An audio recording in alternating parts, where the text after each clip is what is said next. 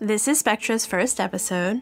On a rainy day in March, I chatted with co founder Alex Fine, who is one part of Dame Products. She and her partner Janet Lieberman created Eva, a hands free clitoral vibrator for women. Their product was so popular and one of the most successful campaigns on Indiegogo. I originally met the Dame duo a few months before the launch of their Indiegogo campaign in 2014, as I was one of their beta testers. We are recording now. So, welcome, Alex. Thanks for meeting me today. You're very welcome. Anything for an early beta tester. okay, so how did you and Janet meet and eventually partner up? Yeah, so Jan and I, first of all, we met and partnered up on like the same day, pretty much, which I think is crazy. Um, we were both trying to start sex toy companies independently. Right. And I had been to like every meetup, gathering of engineers under the sun, looking for a lady engineer Yeah. that could help me kind of create this idea I had, bring it to life. Um, and then shortly after giving up on that, she started going, and she immediately met people who said something to her like, "Oh, my roommate met, met you last week," or "My." Uh, oh, like, oh, I met your co-founder. You know, things like it just kept on bringing me up to her in some way, Yeah. but also assuming that we were already working together. And then she, third time it happened, like figured out who I was, got my contact information, reached out, and um, we went out for brunch. And it was just really apparent from the the second that we met that we had complementary skill sets and could probably be better together than apart. I think it was definitely one of our one of my bigger like a bigger risk that I'm sure she feels like she took too that really just paid off. Yeah. That's awesome. Yeah, she's great. I'm like very lucky. Yeah. Um, when you developed Eva, did you anticipate such success? You know, people always ask us this, and I feel like it's uh, I'm supposed to be like, no, I had no idea. Like, no, I thought it was a really good idea. Yeah. Like I was willing to put my money into it and spend my time doing it because I thought there was a real need that women were going to want this product and that men would be really excited about it as well. And I mean, right before it launched, Janet did try to make like not try. She made like one of those thermostats on mm-hmm. on a board, and actually put like our goal as like two hundred because some other there was one other sex toy company that had done more than two hundred thousand dollars. So we thought, all right, that would be like insane. Mm-hmm. And then I kind of got all like don't do that it's too high like i'm gonna look at this thermostat and it's gonna always be low and i'm gonna be really like upset about it so while like i, I- you know obviously i really believed in it then also right before we launched i was like you know it, it has to be more than just a good idea t- for it to succeed i have lots of thoughts about that a lot of companies are all about being like discretion and sex toys and mm-hmm. you know, and I agree. Like, I don't want to be, I don't want to walk around with like my bag full of sex toys that be see through, like everybody can see what I'm carrying. Like, I think it's this really private and special thing, but I struggle with the word discreet, and I really like the word intimate. Yeah. It's hard. So, regarding the beta testing pool, how personal was the testing and what was the most surprising data discovered? Great questions. Okay, so the testing was really personal. I mean, I think we had everybody from people who literally just filled out the survey and sent it back to us, which would be like the least personal, to people who like came in and took off their pants and showed us whether or not how the product was working. Um, so that's very personal. Um, and was incredibly informative because it's hard. It's really difficult for.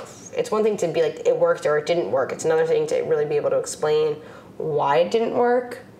You know, this is a part of your body that like some women literally just have never taken a mirror to, and now I'm asking you to describe how something stayed in place in your vulva. Right. And we're like, wait, what's a vulva? um, so that was definitely challenging.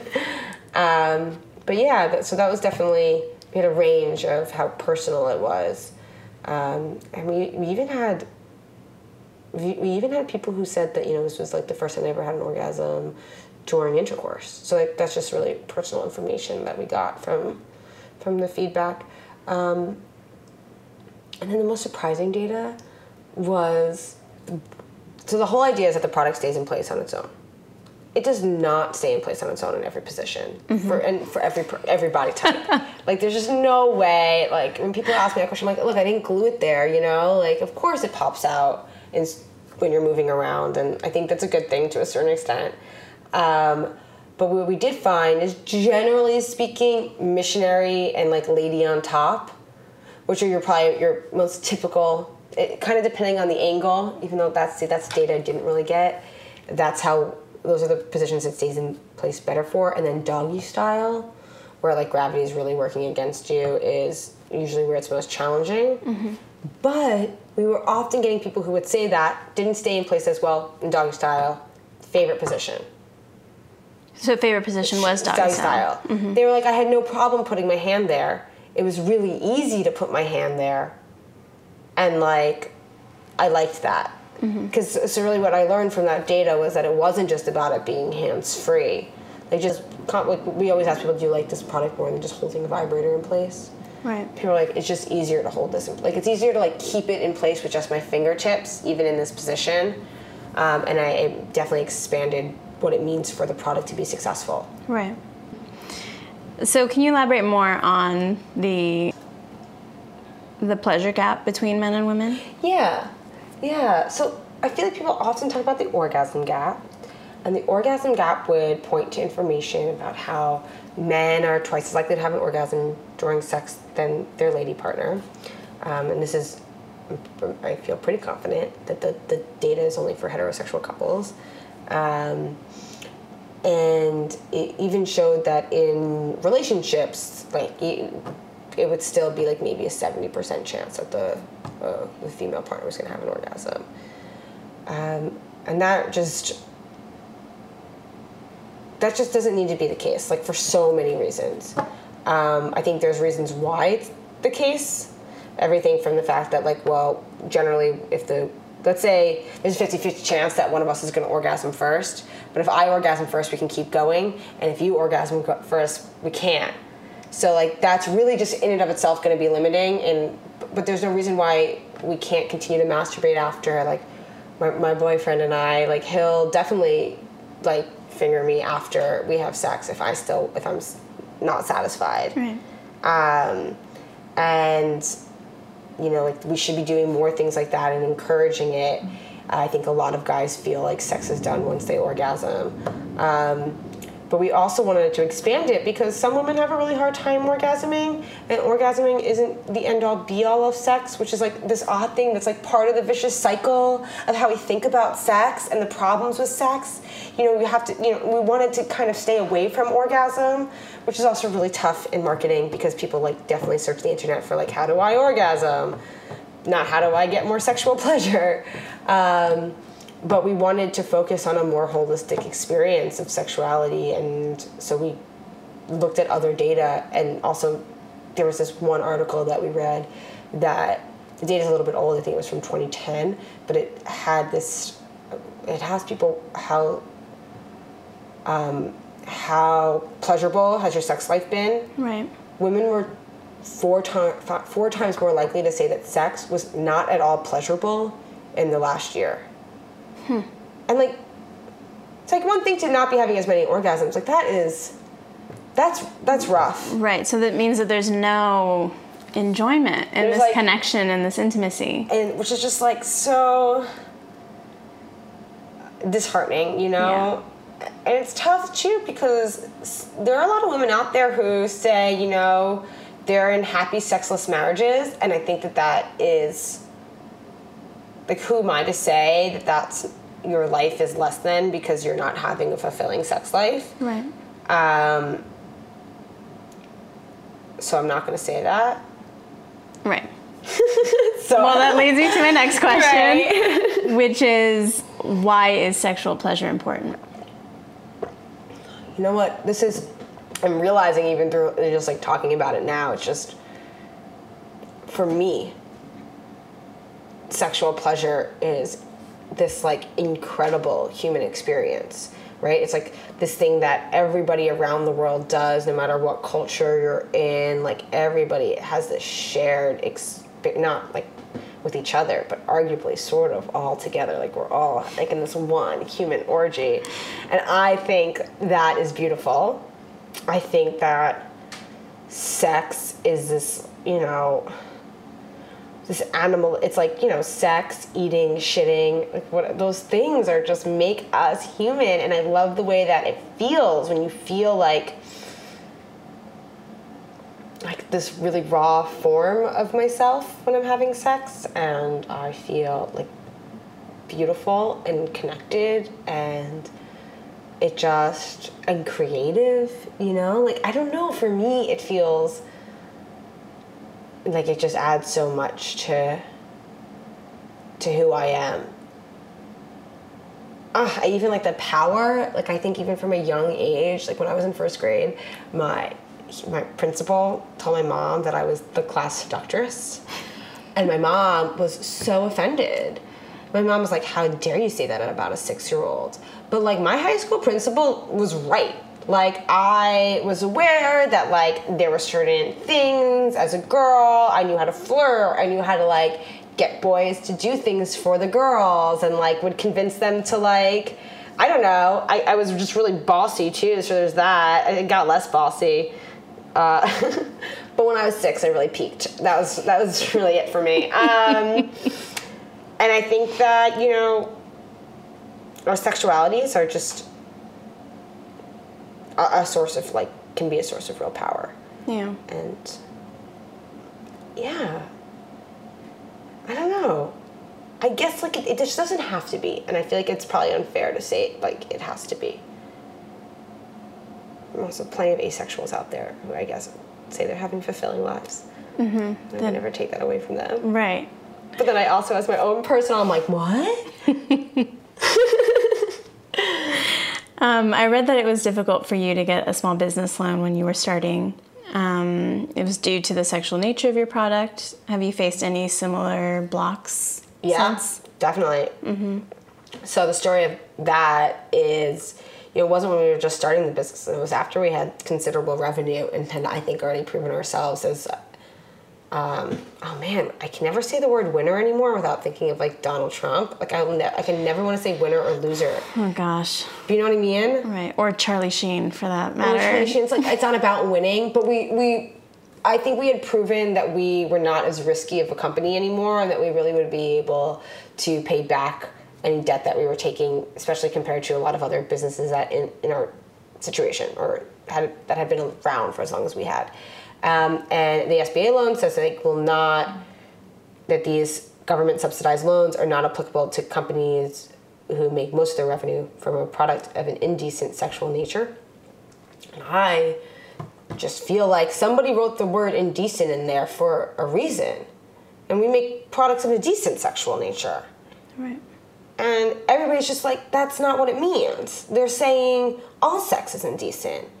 And it's just like, that cannot I mean, it probably someone's probably right. I don't know, but like that that just that blows my mind that that we would use language to talk about sex like that. Like it, it's just such a good example of like this undercurrent of shame and taboo that like impacts the way we think about sex.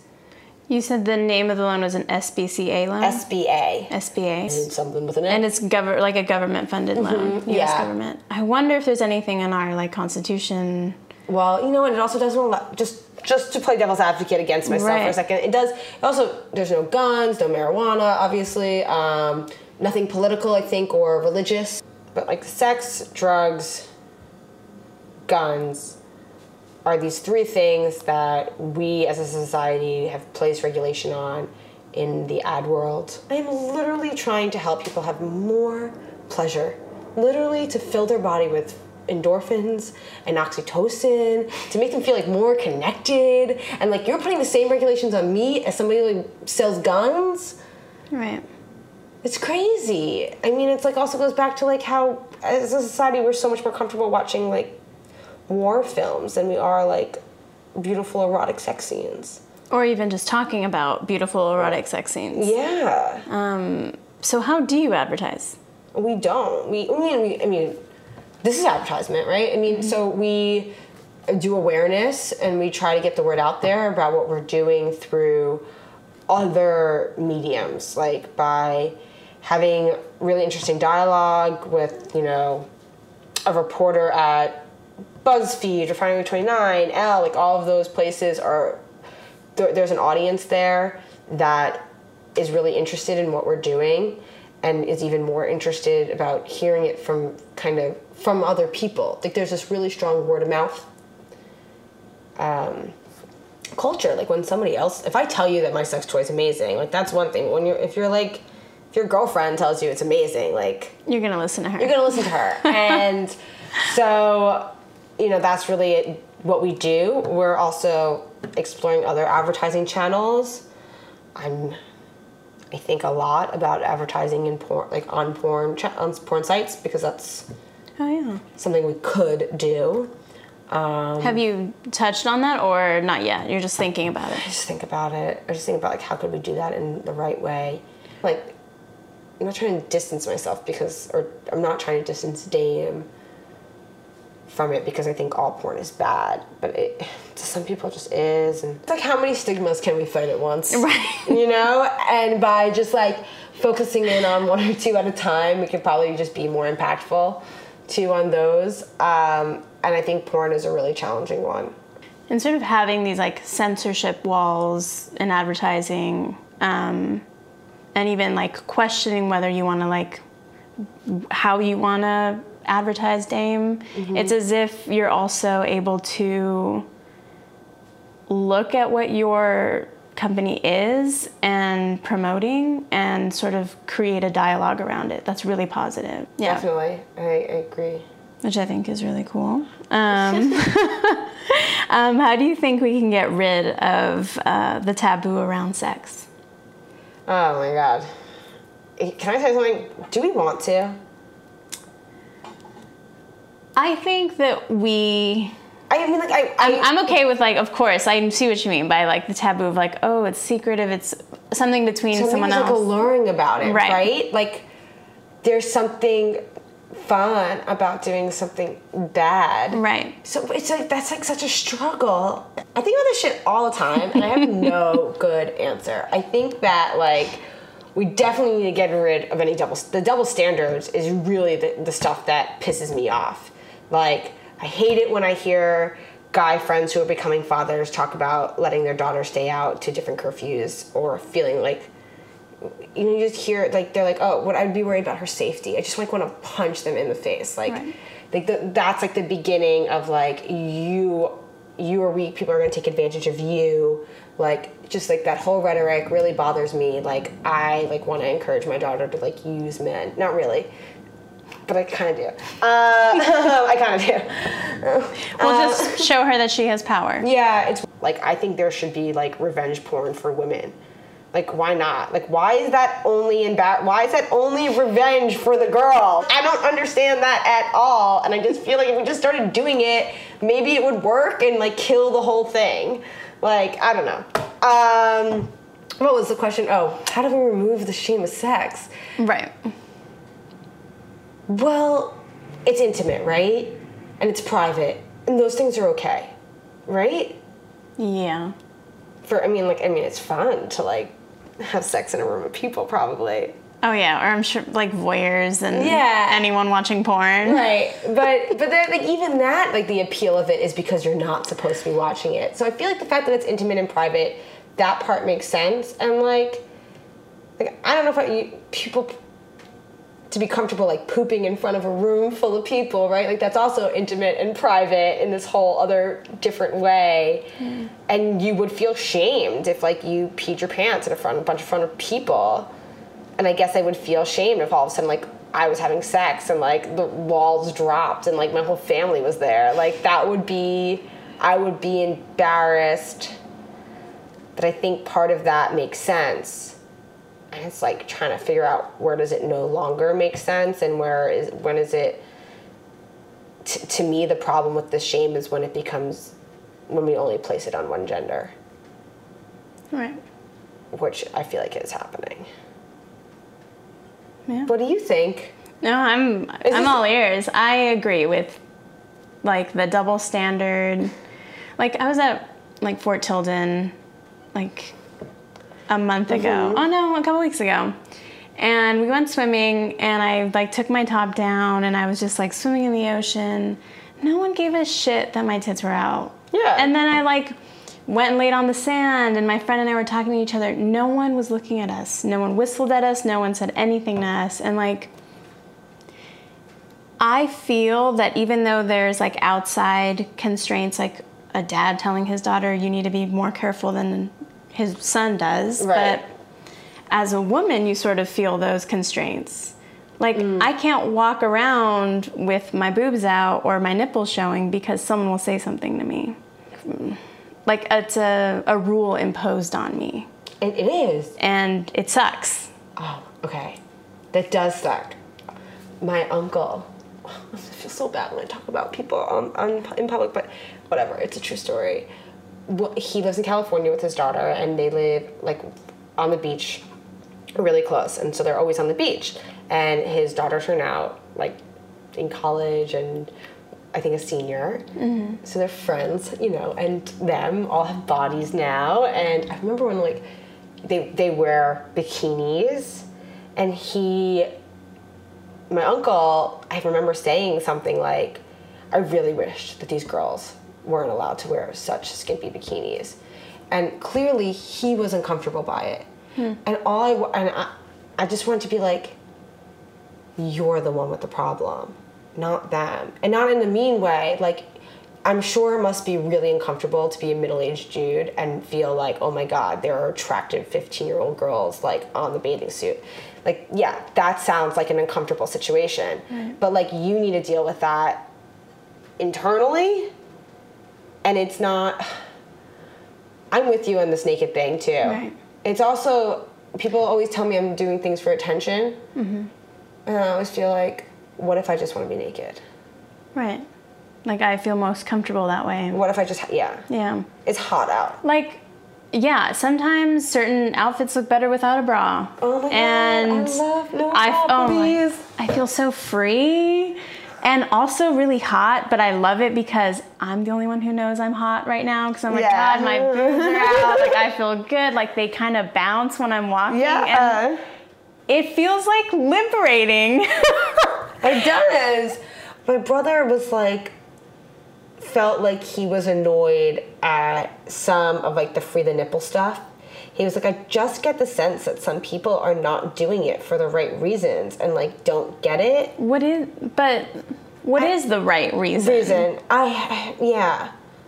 I don't remember. whether he you want to show like- off your nipples for attention or just have the ability to do so like there mm-hmm. really is no right or wrong reason around that I totally agree. It's like that. That's your. It's our bodies, Yeah. and I guess there's probably a certain level of like public sanitation that goes along with that. Like I. That's like the only. I'm trying to think of like real logical reasons why people shouldn't walk around naked all the time. protection from the weather Well, sunburn protection. Sun, sunburn. okay, it's cold. That, those- sanitary and then there's like some sanitary reasons, Mm-hmm. definitely.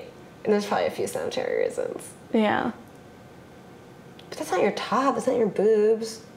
Right your and men can be shirtless in certain areas like Yeah. parks i mean it's great that in new york a can woman be. can be topless But then they also I mean like breasts. I think are a secondary sexual characteristic for women and not for men. Right? Is that right? yeah um, how do you balance work life and personal time The other day, I thought about like deciding what kind of percentage of time a week in my waking hours I wanted to spend on everything, and then realized that that was a crazy person talking, and like I've been listening to like too much Tim Ferriss or something.